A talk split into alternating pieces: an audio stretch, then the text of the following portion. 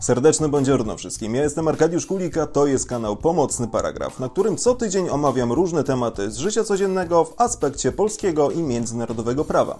Jako, że kanał się wciąż rozwija, zapraszam Cię do jego subskrypcji, abyś był, była na bieżąco, jak również aby dotrzeć do jak największej liczby odbiorców. Tyle zagłoszeń parafialnych, a my przechodzimy do tematu dzisiejszego odcinka, w którym porozmawiamy o bardzo istotnej kwestii. Szczególnie wtedy, kiedy media bombardują nas w ostatnim czasie no, takimi materiałami.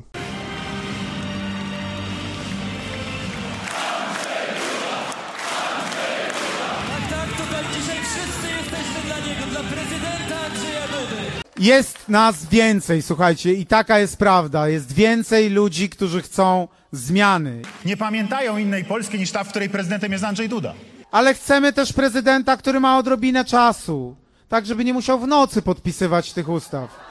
Wybory wygrywa Andrzej Duda i to wynik wyborczy, proszę Państwa, 41,8%. Takimi wynikami można się iść bić o Polskę! No właśnie, druga tura wyborów za pasem. Swoją drogą gorąco Cię zapraszam do udziału w tym głosowaniu, ponieważ Twój głos jest ważny. Natomiast jak obietnice kandydatów przekładają się na rzeczywistość? Inaczej mówiąc, co w gruncie rzeczy prezydent może, jakie uprawnienia ma głowa państwa oraz czy faktycznie na podpisywaniu podsuwanych mu ustaw jego rola się kończy. O tym w dzisiejszym odcinku. Zapraszam.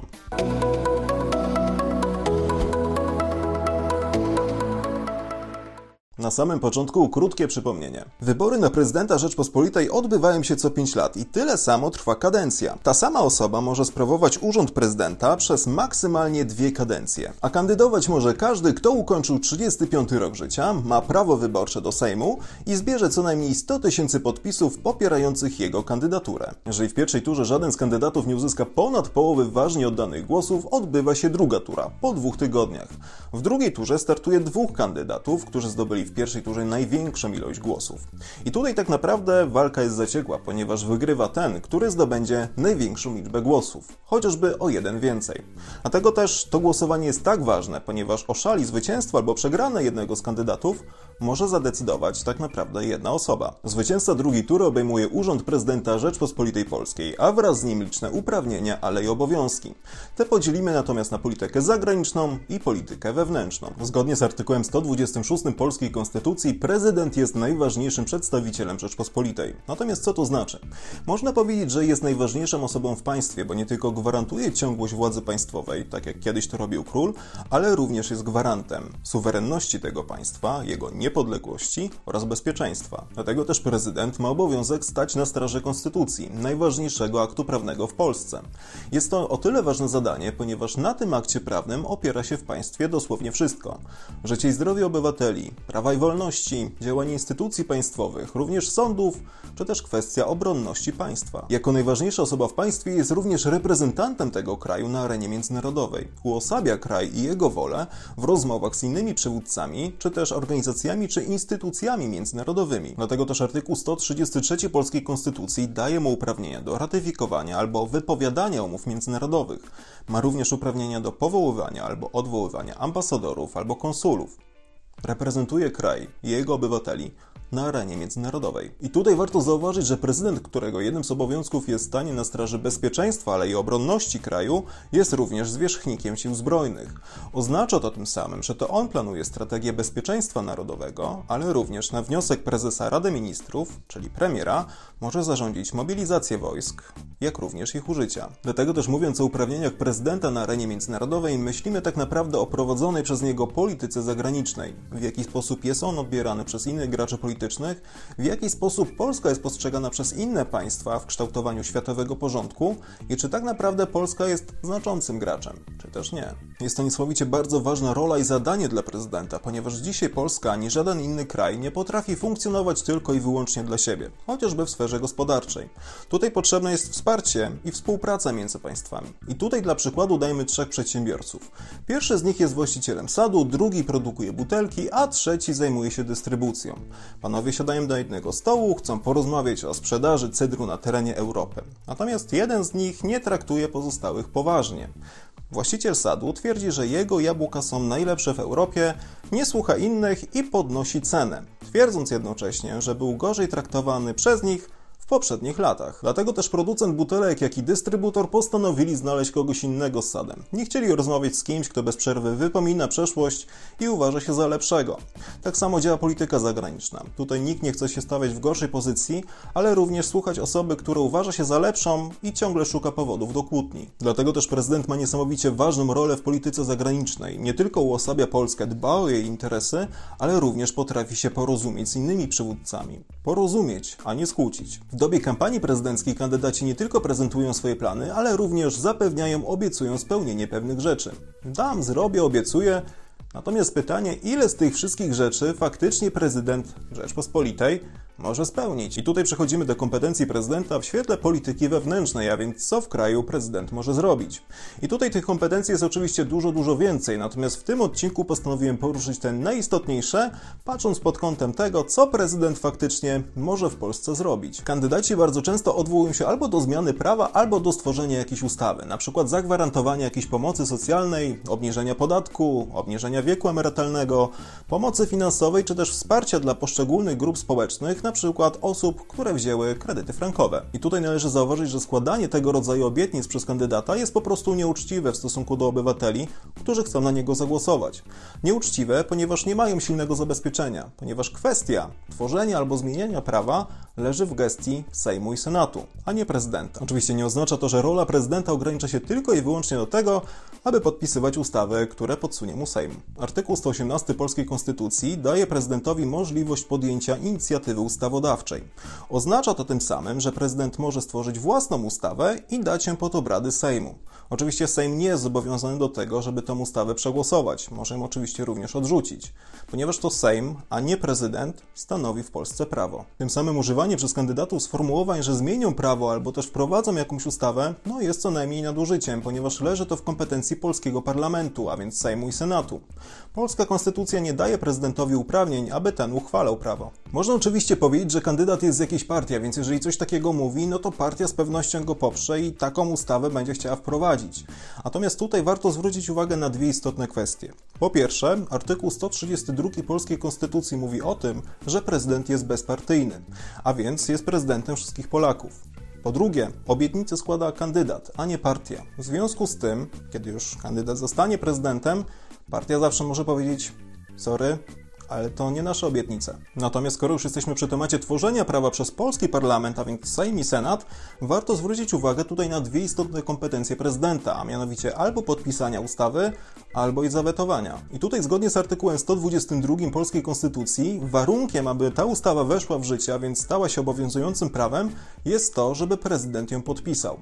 Natomiast tutaj nie możemy mówić o tym, że rola prezydenta ogranicza się tylko i wyłącznie do podpisania tej ustawy, która została mu, powiedzmy, podsunięta. Dlatego też prezydent ma obowiązek zapoznać się z treścią całej ustawy i podjąć decyzję, czy jest ona dobra dla ogółu obywateli, czy też ewentualnie należałoby coś w tej ustawie zmienić. Tutaj rola prezydenta, jako uosobienie Rzeczpospolitej, jest bardzo ważna, ponieważ decyduje o losie obywateli wszystkich obywateli. Jeżeli prezydent uzna, że przyjęte rozwiązania w ustawie nie są do końca słuszne, może oczywiście taką ustawę zawetować. Wówczas ustawa trafia z powrotem do Sejmu, który na nowo ją proceduje. Natomiast Sejm może oczywiście takie weto prezydenckie odrzucić. Potrzebuje natomiast do tego minimum 3 piątych głosów przy co najmniej połowie głosujących posłów. Natomiast zakładając, że posłów mamy wszystkich na sali, a więc 460, to żeby odrzucić weto prezydenta potrzeba 276 głosów. Tutaj obalany jest mit, jakoby Sejm zawsze mógł odrzucić weto prezydenta, bo chociażby patrząc na naszą obecną sytuację polityczną, partia rządząca ma 235 posłów, więc sama tego weta by nie odrzuciła. Natomiast warto również zwrócić uwagę na jedną kwestię. Weto prezydenta nie jest jego złośliwością, ale próbą zwrócenia uwagi rządzącym, że coś z tą ustawą nie jest w porządku i należałoby ją po prostu poprawić. Najlepiej tę kwestię, a więc zwrócenie uwagi rządzącym, że coś w danej ustawie jest nie w porządku, przedstawiają statystyki, a dokładnie liczba wet prezydenckich. Steve.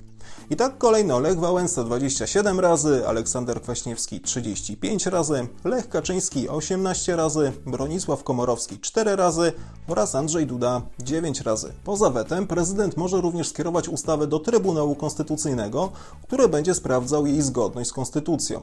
Natomiast jeżeli Trybunał Konstytucyjny stwierdzi, że jest ona sprzeczna z polską konstytucją, wówczas nie wyrazi zgody na wprowadzenie jej do porządku prawnego. Dlatego tak ważne jest, aby Trybunał Konstytucyjny nie był instytucją polityczną, bo co z tego, że prezydent skieruje tam ustawy do sprawdzenia, skoro decyzja już została podjęta, zgodnie z wolą partii. Kolejnym równie ważnym uprawnieniem prezydenta jest stosowanie prawa łaski określonym w artykule 139 polskiej konstytucji. I tutaj prezydent po zapoznaniu się z całością sprawy, jeżeli stwierdzi, że ta kara jednak była zbyt surowa, może zastosować albo częściowe, albo nawet i całkowite darowanie kary. Może również zadecydować o warunkowym zwolnieniu. Dlatego też w momencie, kiedy prezydent chce skorzystać ze swojego prawa łaski, powinien brać pod uwagę różne okoliczności. Przede wszystkim, jakie było zachowanie skazanego po wydaniu wyroku, jakie są jego warunki osobiste, rodzinne, ale również, a może nawet i przede wszystkim, czy tą krzywdę, którą komuś wyrządził, zwyczajnie naprawił. Dlatego też prezydent, który podejmuje taką decyzję, kieruje się trzema zasadami: humanitaryzmu, sprawiedliwości oraz racjonalizmu. Konstytucja wymienia oczywiście szereg innych uprawnień czy obowiązków prezydenta, natomiast w tym odcinku chciałem z Wami poruszyć najistotniejsze, patrząc pod względem polityki zagranicznej czy wewnętrznej. Natomiast całą resztę znajdziecie chociażby na oficjalnej stronie Kancelarii Prezydenta Rzeczpospolitej, do której link zamieszczam Wam w opisie pod spodem. Natomiast na sam koniec krótkie zestawienie opinii niektórych osób, które postanowiły, że ze względu na pewne okoliczności nie będą głosować na konkretnych kandydatów. Jednym z nich jest kwestia uchodźców. Nie zagłosuje na tego kandydata, bo sprowadzi do Polski uchodźców z Syrii. Natomiast to nie prezydent decyduje o udziale w europejskim programie relokacji, ale rząd. O ile kwestie polityki zagranicznej leżą w gestii prezydenta, o tyle relokacja i kwestia wpuszczania do Polski obywateli spoza Unii Europejskiej należy już do właściwości polskiego rządu oraz wiążących Polskę postanowień instytucji międzynarodowych, których Polska jest członkiem. Nie zagłosuje, bo podwyższy wiek emerytalny. I tutaj znowu błąd, bo o ile prezydent ma inicjatywę ustawodawczą, o tyle decyzja należy do Sejmu. Podobnie w kwestii programów socjalnych, jak na przykład 500 czy podwyższenie podatków. To decyzja parlamentu. Nie zagłosuje, bo wspiera środowisko LGBT. Pamiętajmy, że prezydent jest przedstawicielem wszystkich obywateli, bez względu na ich orientację, kolor skóry, poglądy polityczne czy religijne. Przynależność do jakiejkolwiek grupy społecznej nie jest wyznacznikiem. Problem pojawia się wówczas, kiedy prezydent dzieli naród, czego zabrania mu konstytucja. Nie zagłosuje na danego kandydata, bo wyprowadzi Polskę z Unii Europejskiej. Te kwestie wyjaśnia ustawa o umowach międzynarodowych. W myśl jej przepisów to większość parlamentarna o tym decyduje, to znaczy większość w Sejmie, którą obecnie ma Prawo i Sprawiedliwość. Rola prezydenta kończy się tutaj na podpisaniu tego aktu. Dlatego tak ważne jest, aby znać rzeczywiste uprawnienia prezydenta, osoby, która jest gwarantem trwałości tego kraju, poszanowania i przestrzegania konstytucji. Prezydent jako uosobienie Rzeczpospolitej jest przedstawicielem wszystkich obywateli, nie poszczególnych grup czy partii politycznych. Natomiast monopol władzy przejawiający się tym, że jedna partia ma większość w Sejmie, ma swojego prezydenta, czy też ma swoich ludzi w trybunałach czy sądach, jest tak naprawdę zabójcze dla demokracji, ponieważ po cichu przeradza się w totalitaryzm. Natomiast, żeby nie być gołosłownym, najlepiej zacytować tutaj prezesa Jarosława Kaczyńskiego. I słusznie, proszę Państwa, demokracja monopolu nie znosi. Jeśli jakaś władza ma wszystkie stanowiska w państwie, jeżeli do tego ma prezydenta, jeśli do tego, proszę Państwa, jeśli do tego, proszę Państwa, ma jeszcze poparcie potężnych mediów, które nie zauważają jej błędów, które w jednych oczach widzą źdźbło, a w innych belki nie widzą, żeby się odwołać do Ewangelii. To wtedy, proszę Państwa, z naszą demokracją może być naprawdę bardzo niedobrze. I każdy uczciwy profesor prawa konstytucyjnego czy teoretyk państwa, a to mój dawny zawód, to kiedyś wykładałem na uczelni, musiałby to potwierdzić. Dlatego też Twój głos w tych wyborach jest ważny, ponieważ może przechylić szale zwycięstwa, albo i przegranej, jednego albo drugiego kandydata. Nie dajmy się po prostu ogłupić pustymi hasłami bez pokrycia. To my, naród, będziemy decydować o tym, kto będzie nas reprezentował przez pięć kolejnych lat, kto będzie stał na straży polskiej konstytucji, a więc również naszych praw i wolności. Dlatego też nie marnujmy naszego głosu. Idźmy na wybory.